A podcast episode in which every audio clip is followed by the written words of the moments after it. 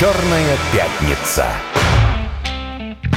Ох, хорошо. Хороший джингл, слушай. Хороший джингл каждую пятницу. Ладно, давайте закончим э, эту самую историю с, э, с российскими, с российскими... операционными системами. Да, мы, напомню, остановились на том, что я подверг сомнению тезис Эльдара о том, что чиновника, у чиновника нету других задач, э, кроме как э, повесить себе медаль на грудь. Мне кажется, что все-таки есть за дело чиновники Давай позовем чиновников, которые нам да, расскажут. Кстати, пользуясь случаем, представители Минцифры, пожалуйста, свяжитесь с нами в любое удобное для вас время мы можем э, поговорить на эту тему э, в рамках изолента, как минимум. Вот, контакты все есть, э, никаких проблем. Можем в рамках и нашей программы что-нибудь придумать и с Эльдаром, и без Эльдара. Поэтому все, кто, все, кому эта тема интересна, создание российских операционных систем, пожалуйста, ждем, будем рады, там, не знаю, Ростелеком, кто угодно. Да? А, заканчивай мысль и перейдем... Слушай, ну мысль достаточно простая. Мы действительно можем создавать видимость сегодня. Это касается любого импортзамещения. Но для того, чтобы быть сильной и процветающей страной, нам нужно создавать свое. Мне кажется, понимание этого есть. Создание своего – это всегда долгий, тернистый путь. Банальные клише, говорю, но тем не менее это так. Поэтому чем больше мы будем заниматься вот этим сменой виртуальных шильдиков, тем хуже в итоге будет для нас. Это не лечение болезни, это симптоматику мы убираем и говорим, что мы сильны, по факту нет. Поэтому меня, конечно, это очень сильно заботит, и я хочу жить в сильной стране. Мы все хотим жить в сильной стране. Э, мы понимаем, что у нас сейчас ситуация не самая простая. Но вот мы сейчас все слышим новости э, покушения на угу. Олега Царева. В Ялте, как я понимаю, где он находился, в него стреляли.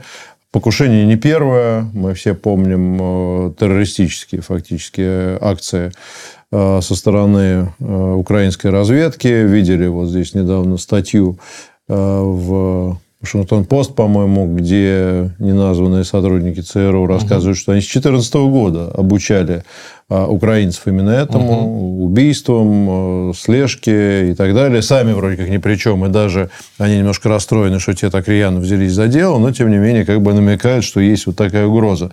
Тут же нашли, значит, маячок у президента угу. Польши в автомобиле значит, э, который позволял отслеживать местоположение Укра... угу. этого самого автомобиля. Вот, якобы тоже установлен украинскими спецслужбами. В общем, много всего интересного. Сейчас мы про это поговорим в разрезе технологий, угу. а послушаем пока звонок. Здравствуйте, вы в эфире, слушаем вас. А, добрый день, Анатолий. Э, Анатолий, здравствуйте. здравствуйте. О, Красноярск, здравствуйте.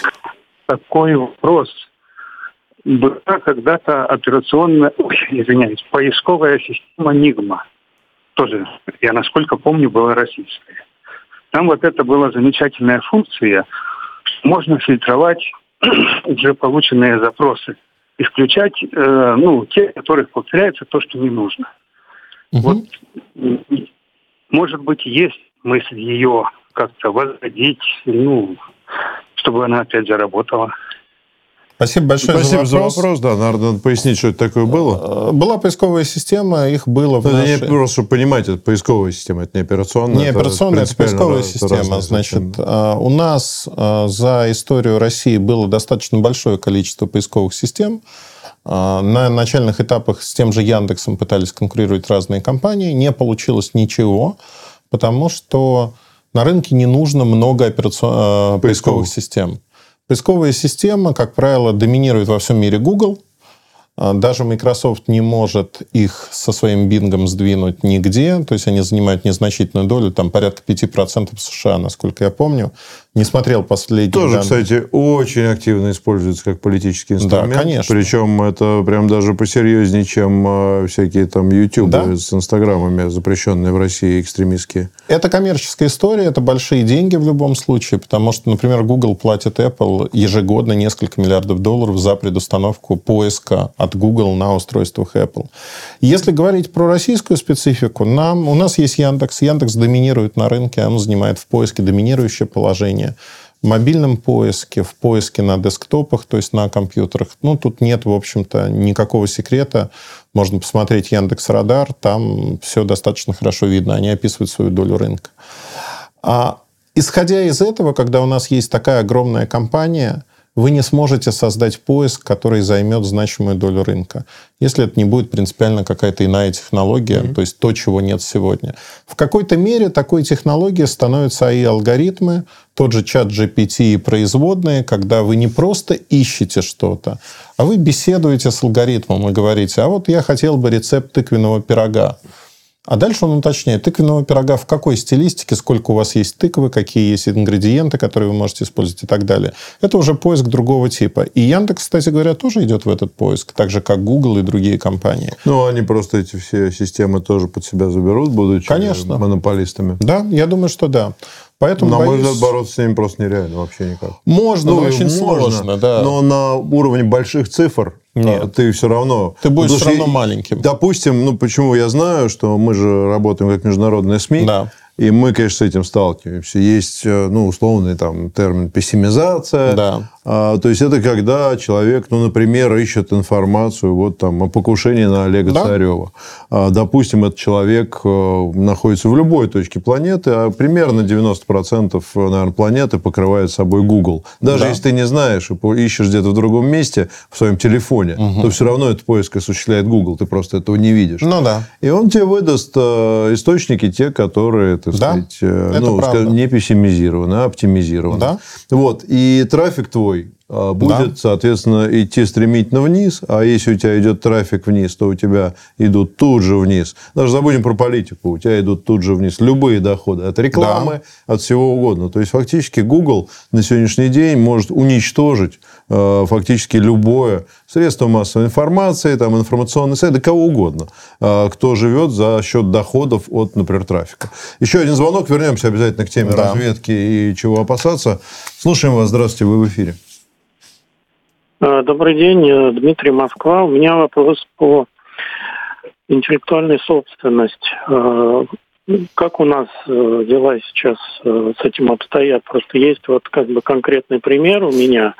Mm-hmm. Знакомый занимается изготовлением детских образовательных рисунков ну, продает на маркетплейс, на, свой, на своем сайте.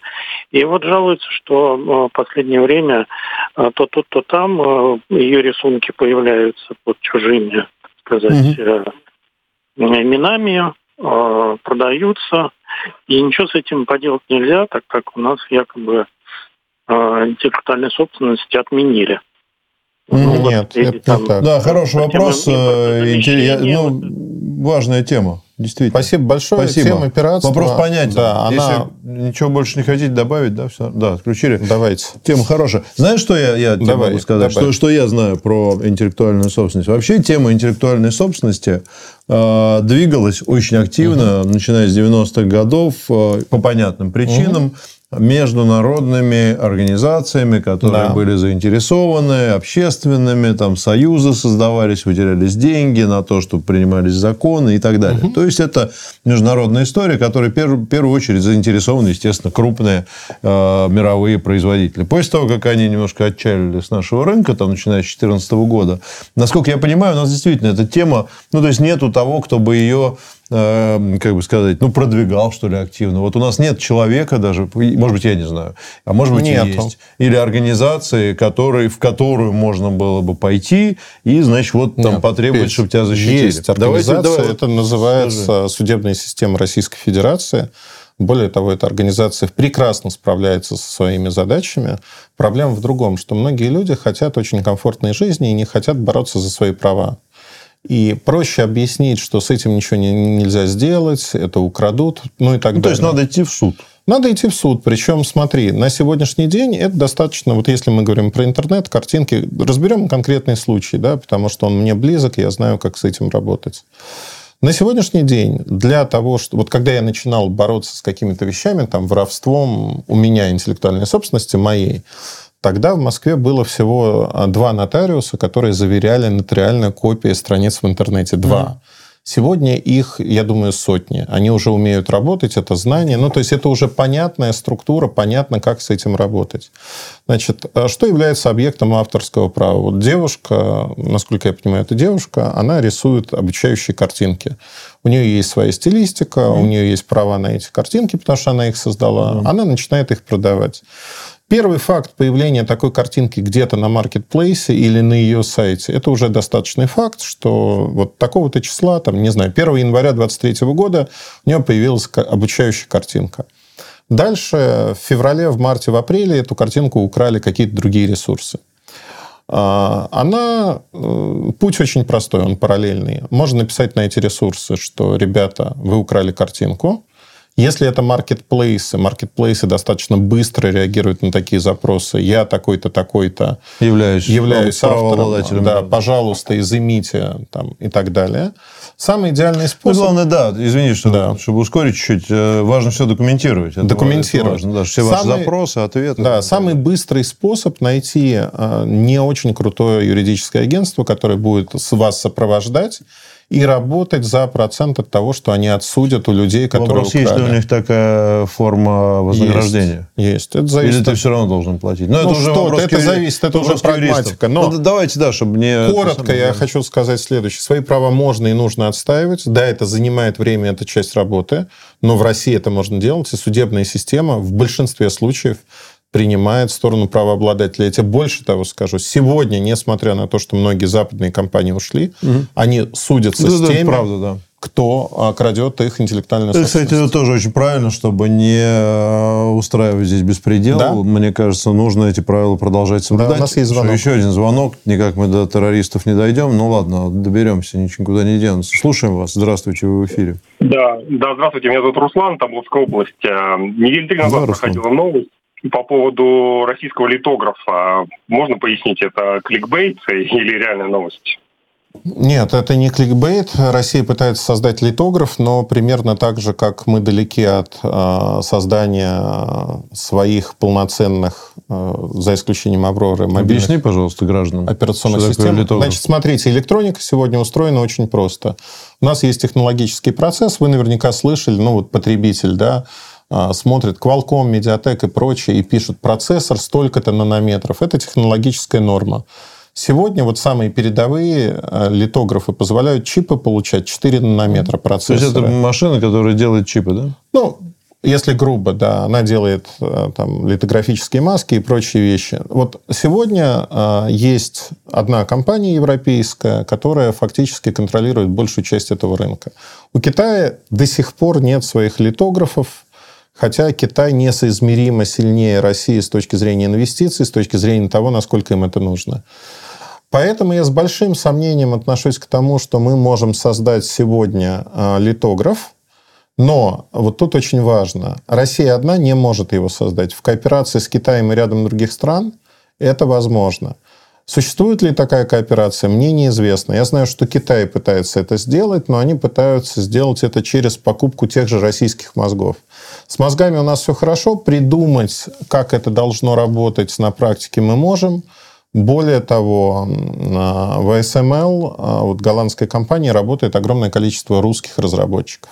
Инженеров, разработчиков, которые, собственно говоря, это вообще огромный международный проект, по сути. То есть это международная кооперация, когда тысячи человек работают над новейшими технологиями. И э, из-за политических дрязг, скажем так, Америка-Китай, торговой войны, Сегодня Китаю закрывают доступ к этим технологиям, пытаются закрыть. Закрыть полностью невозможно. Мне кажется, Россия в хорошем выгодном положении, потому что Китай в любом случае будет это развивать, и мы вот вместе с Китаем будем идти в этом направлении. Пошли Но, звонки, я смотрю. Да, звонки. Ну, давай, может быть, тогда на следующей неделе... Ну, по... разберемся мы, да. да. Мы сегодня, просто не будем, не будем скрывать, мы сегодня запишем еще одну передачу, да? которая выйдет на следующей неделе. Мы там можем более такие фундаментальные вещи обсудить. А, давайте слушаем вас в эфире. Здравствуйте. Добрый день, Василий, Санкт-Петербург. Давайте вернемся немножко назад к операционным системам. Аврора Давайте. и прочее. Значит, я довольно давно занимаюсь, скажем так, э, применением компьютеров в, э, ну, в приложениях различных. А, я видел процесс создания Microsoft э, Windows. Я видел процесс создания Linux. Ну, со стороны, не издалека даже. Я работал на военно-промышленном комплексе, и все данные у нас были. По поводу Windows, ведь все в курсе, что это CPM переработанная. Один из вариантов. Купленная как бы, ну, великолепным Биллом Гейтсом с помощью денег его матушки. Точно так же Торвальдс создавал свой Linux на базе Unix.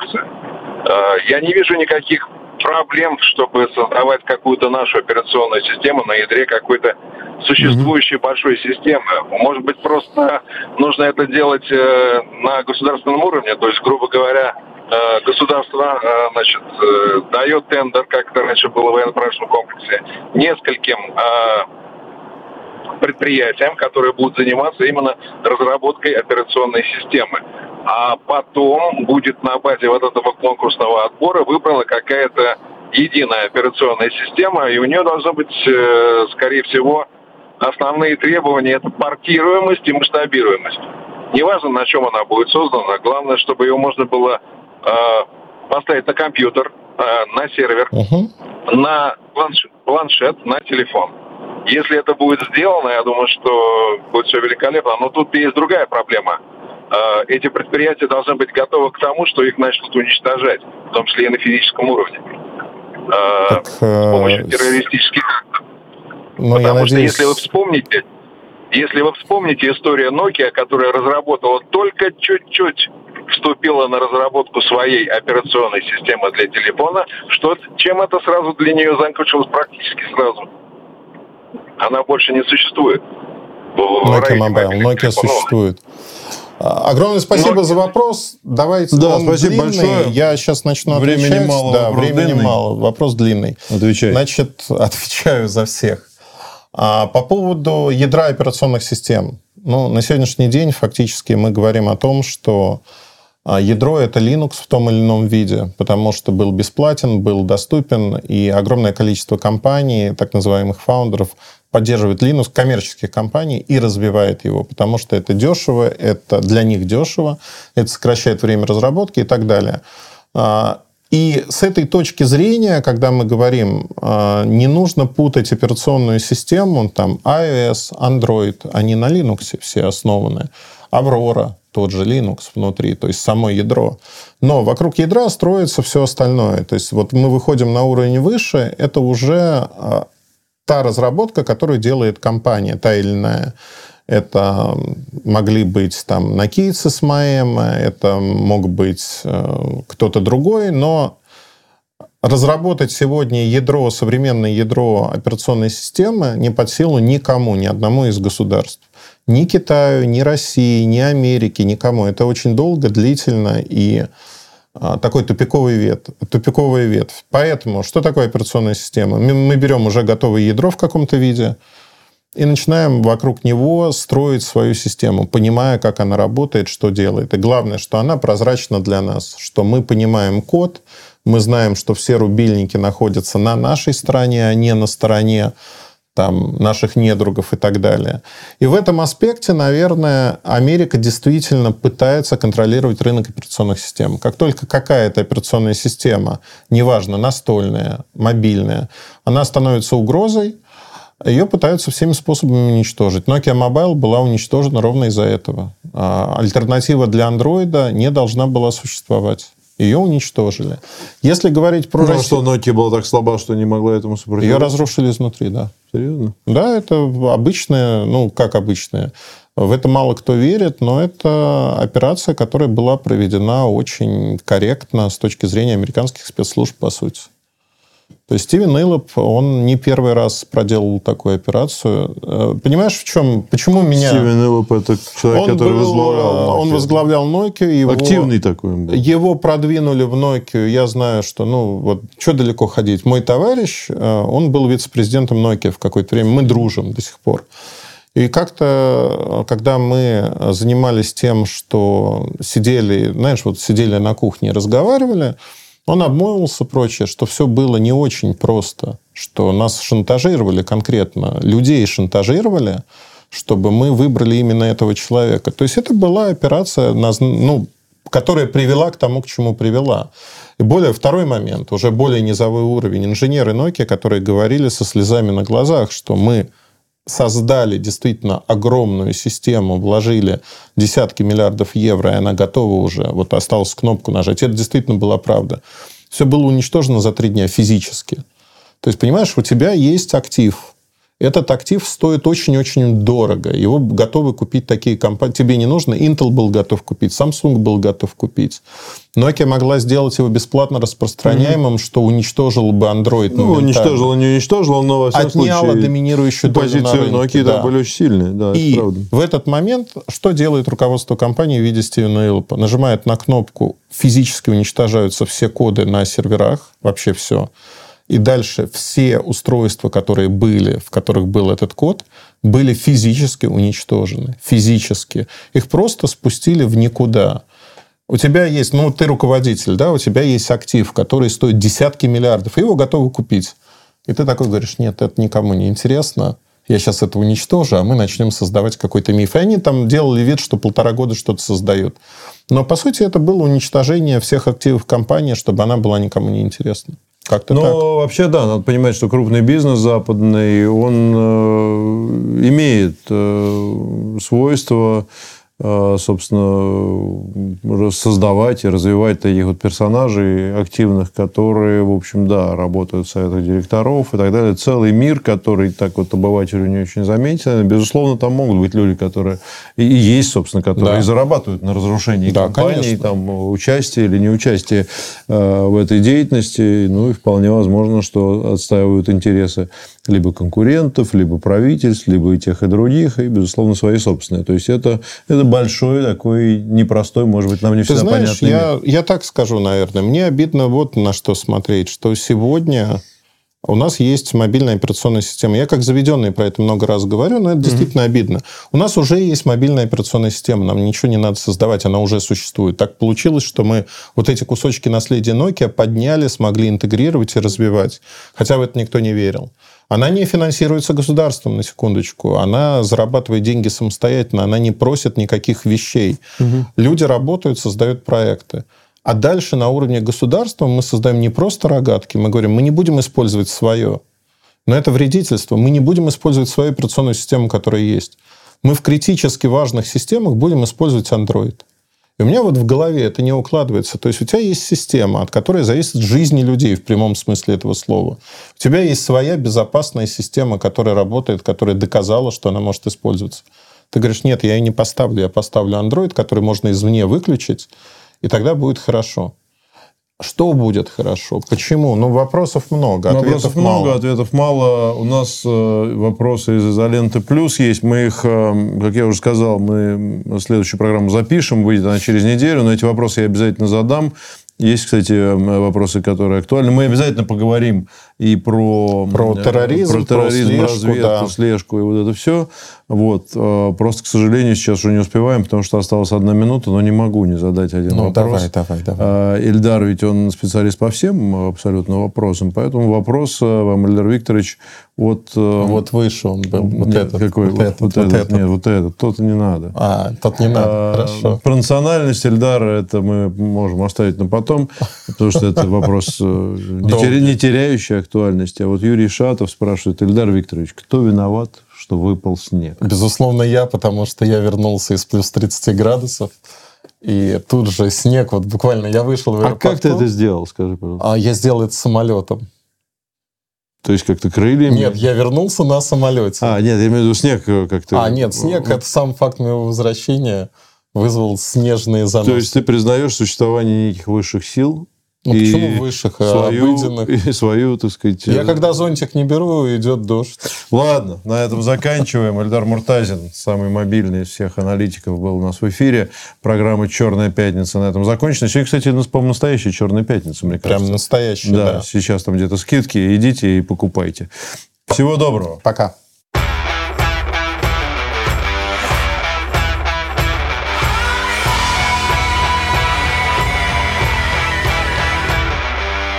«Черная пятница».